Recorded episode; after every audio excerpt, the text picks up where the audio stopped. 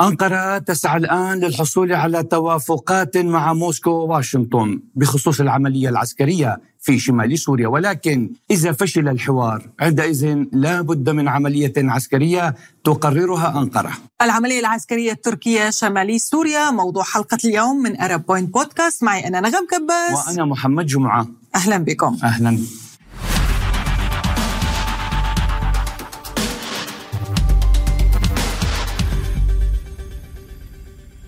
إذن تركيا عازمة في كل تصريحاتها على تنفيذ عملية عسكرية في شمال سوريا تعتبرها أنقرة هي الأكبر في تاريخ الجمهوريتين التركية والسورية. روسيا ترفض هذه العملية العسكرية وتسعى لإيجاد مخارج لمنعها، أيضا الولايات المتحدة الأمريكية ترفضها ومنعت أو أوقفت الدوريات المشتركة في تلك المنطقة.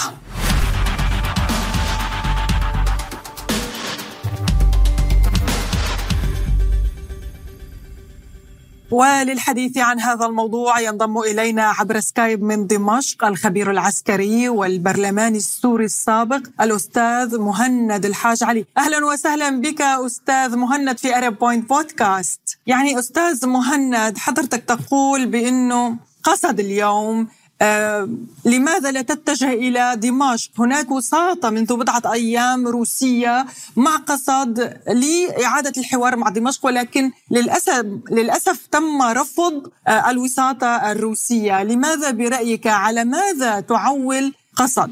يعني يبدو أن قسد حتى الآن تعول هي على الدعم الأمريكي، رغم أننا نعلم أن أمريكا لا تدعم إنشاء ما يسمى بالدولة الكردية في الشمال الشرقي السوري حتى الآن. يعني نحن دائما أيضا نذكر مثال عندما قرر البرازاني إجراء استفتاء في العراق منذ عدة أعوام من أجل الانفصال عن العراق، الكيان الوحيد الذي دعمه في هذا هو الكيان الصهيوني، ولم تدعمه حتى الولايات المتحدة الأمريكية في هذا القرار. ولكن اليوم هذا ما يؤكد ظنون دمشق ويعني معلوماتها الدقيقة بأن من يحكم قسد حاليا هم فقط مجموعة من المرتزقة الذين يريدون تحقيق أكبر ربح ممكن من عائدات سرقة النفط السوري والأقمحة السورية، وأمريكا تستثمرهم قدر الإمكان لتنفيذ أجندتها وتعقيد الموقف في الجزيرة السورية. ولكن اليوم رغم كل ذلك أنا دائما أتحدث أن أبواب دمشق مفتوحة للتسويات مع قسد وليس للتفاوض، لأننا التفاوض يكون مع دولة أخرى مع كيان سياسي، ولكن قسد حتى الآن لم تستطع أن تكون لا كيانا سياسيا ولا حتى دولة.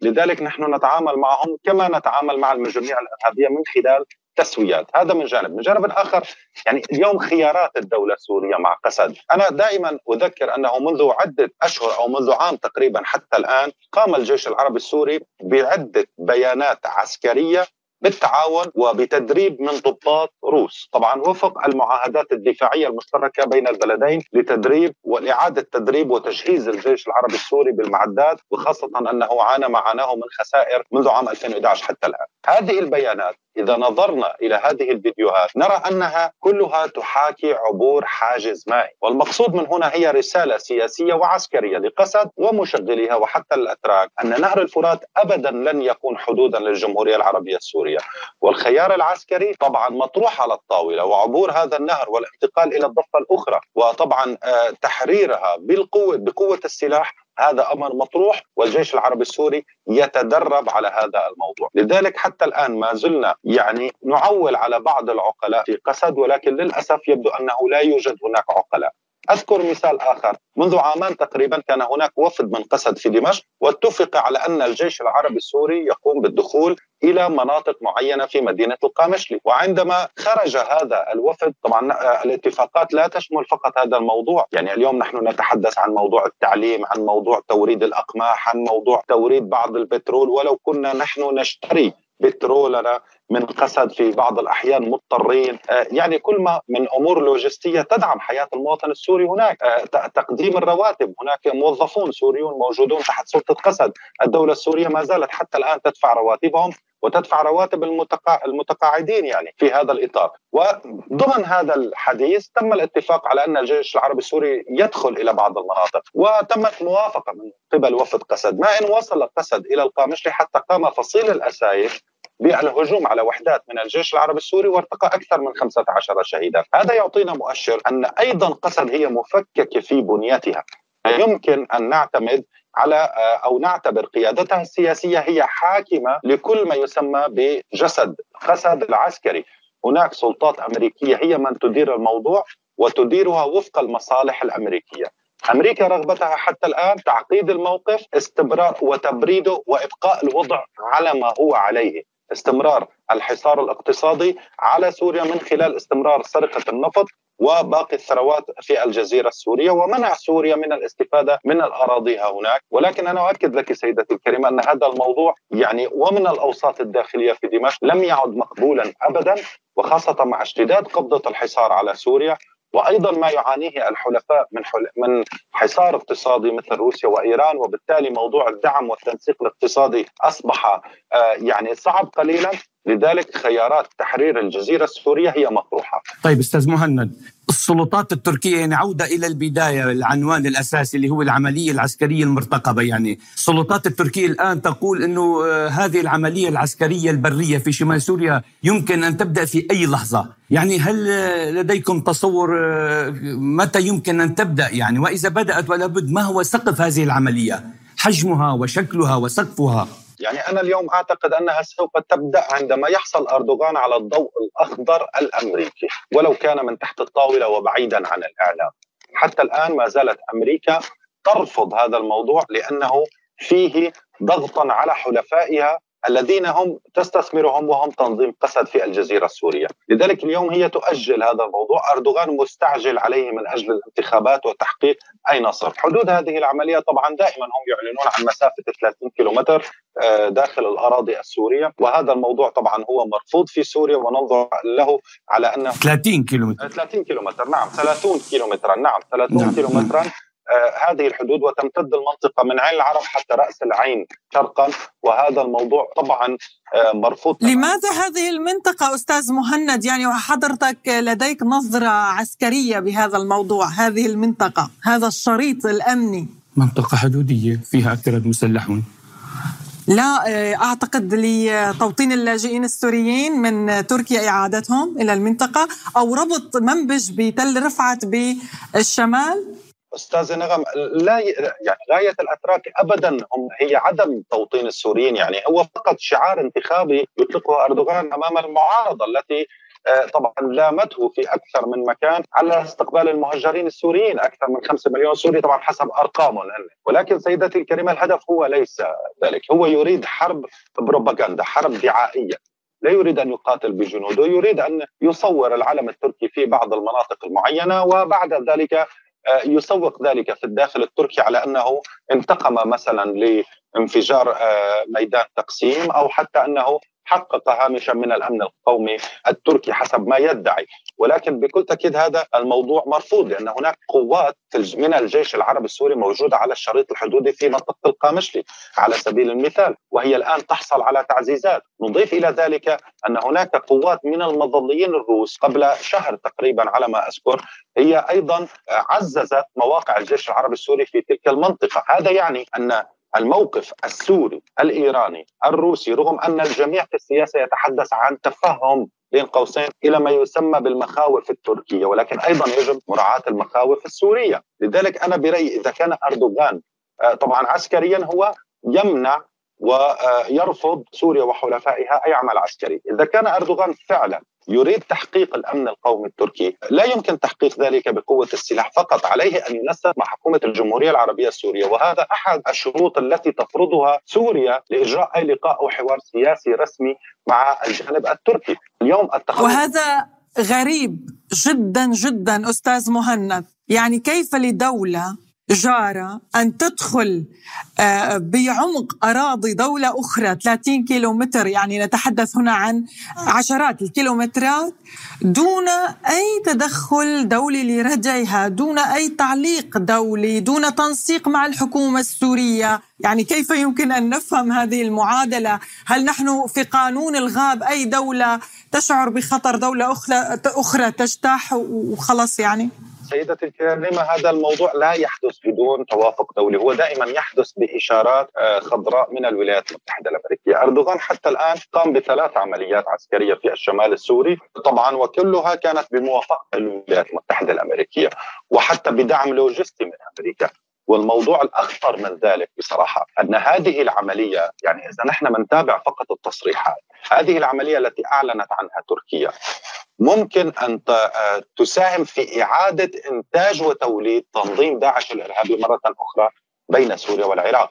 لماذا؟ لأن الجانب جانب قسد يتحدث عن أن السجون هي مليئة بعناصر من تنظيم داعش، طبعا سجونه هو تنظيم قسد، وأن هذه السجون تتعرض بالقصف أو حرس السجون يتعرض بالقصف. وهذا يعيد إلينا في الذاكرة أيضا إلى عدة أشهر إلى مشكلة سجن أبو إيران وسجن الصناعة في منطقة طبعا القامشلي ودير الزور، وما حدث من هروب جماعي لعناصر هذا التنظيم، وفورا التجأوا إلى القواعد الأمريكية الغير شرعية الموجودة في البادية السورية التي أعادت تسليحهم. وبعد شهر فقط رأينا عمليات عسكرية من هذا التنظيم ضد عناصر من الجيش العربي السوري.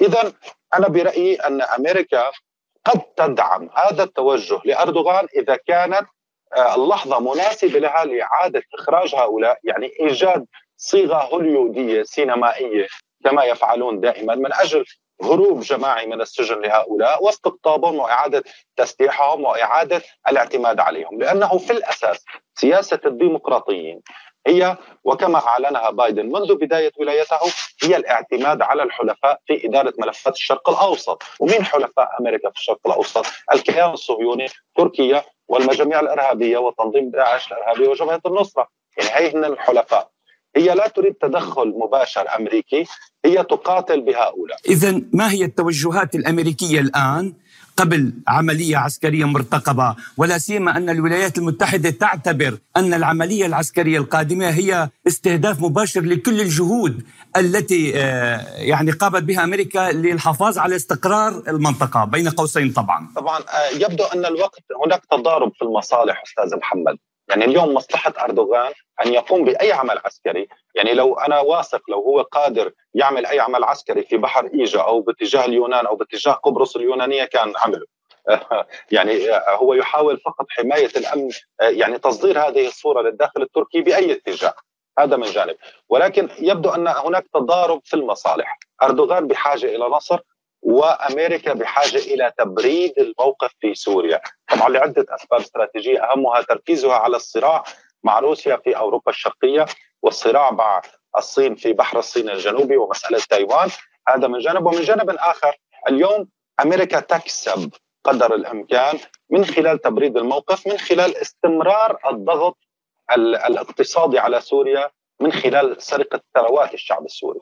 طبعا بكل تأكيد سوريا لن تسكت عن هذا الموضوع، وقلت لك أن الجيش العربي السوري مع حلفائه يتدرب على هذا الموضوع، أي أن الخيار العسكري هو مطروح على الطاولة. لن نسمح أبدا للولايات المتحدة الأمريكية باستمرار استنزاف سوريا أكثر من ذلك، لأن الوضع الاقتصادي العالمي وأيضا السوري بعد أحد عشر عاما أصبح صعبا كثيرا على المواطن السوري، ونحن بحاجة إلى طبعا تحرير مقدراتنا. ويبدو أيضا أن كل الحلول السياسية مع أمريكا باتت مسدودة، كل الطروحات يعني هي مرفوضة من الجانب السوري. كل ما يخص مساس وحدة وسلامة الأراضي السورية أو حتى الدستور السوري هو مرفوض تماما لدى الشارع السوري، وبالتالي كل الطروحات التي تطرحها أمريكا سياسيا حسب مقررات الأمم المتحدة هي مرفوضة لدى الشارع. لذلك أنا أرجح العمل العسكري، وأنا أتوقع إذا ما أقدم أردوغان على هذه الحماقة سوف يلقى معارضة أمريكية كبيرة. لماذا؟ لأنه مثل ما تفضلت حضرتك منذ بداية الحلقة وتفضلت أستاذ نغم، ممكن أن يؤدي هذا إلى صدام مباشر بين الجيش العربي السوري وطبعا بين القوات التركية، يعني إذا ما دخلت قوات تركيا أو حتى موالية لتركيا، وهذا قد يؤدي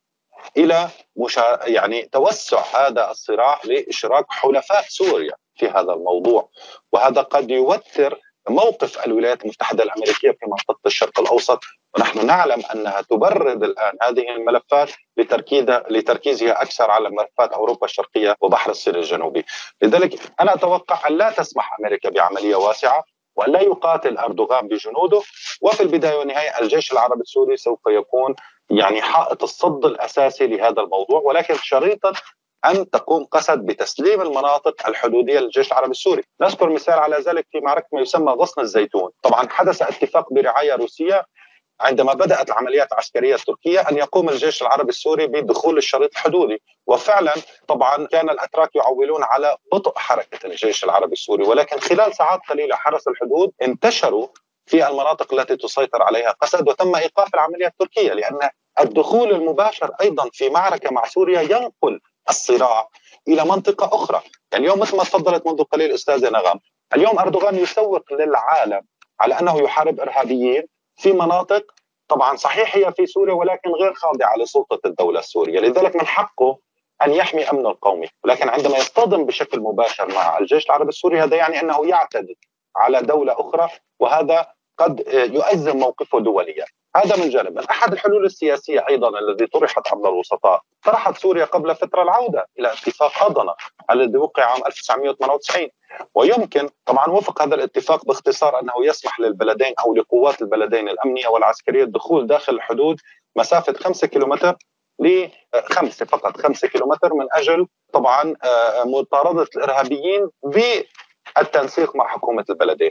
ولكن ويمكن تطوير هذا، يعني طرحت سوريا مبدأ تطوير هذا الاتفاق، ولكن الجانب التركي ما زال لا يعتبر نفسه أنه هو الأقوى على الساحة وقادر على تنفيذ هذه الأجندة وهو ليس. نعم، وربما أستاذ مهند اليوم الظروف تغيرت والانتخابات الرئاسية التركية على الأبواب، وربما تعاود تركيا الحوار مع دمشق أو تلين موقفها. شكرا جزيلا لك الخبير العسكري والبرلماني السوري السابق مهند الحاج علي، كنت معنا عبر سكايب من دمشق. شكرا جزيلا. شكرا لك. لكم شكرا لكم وشكرا على هذه الاستفاضة. تحية لك وتحية للأستاذ محمد.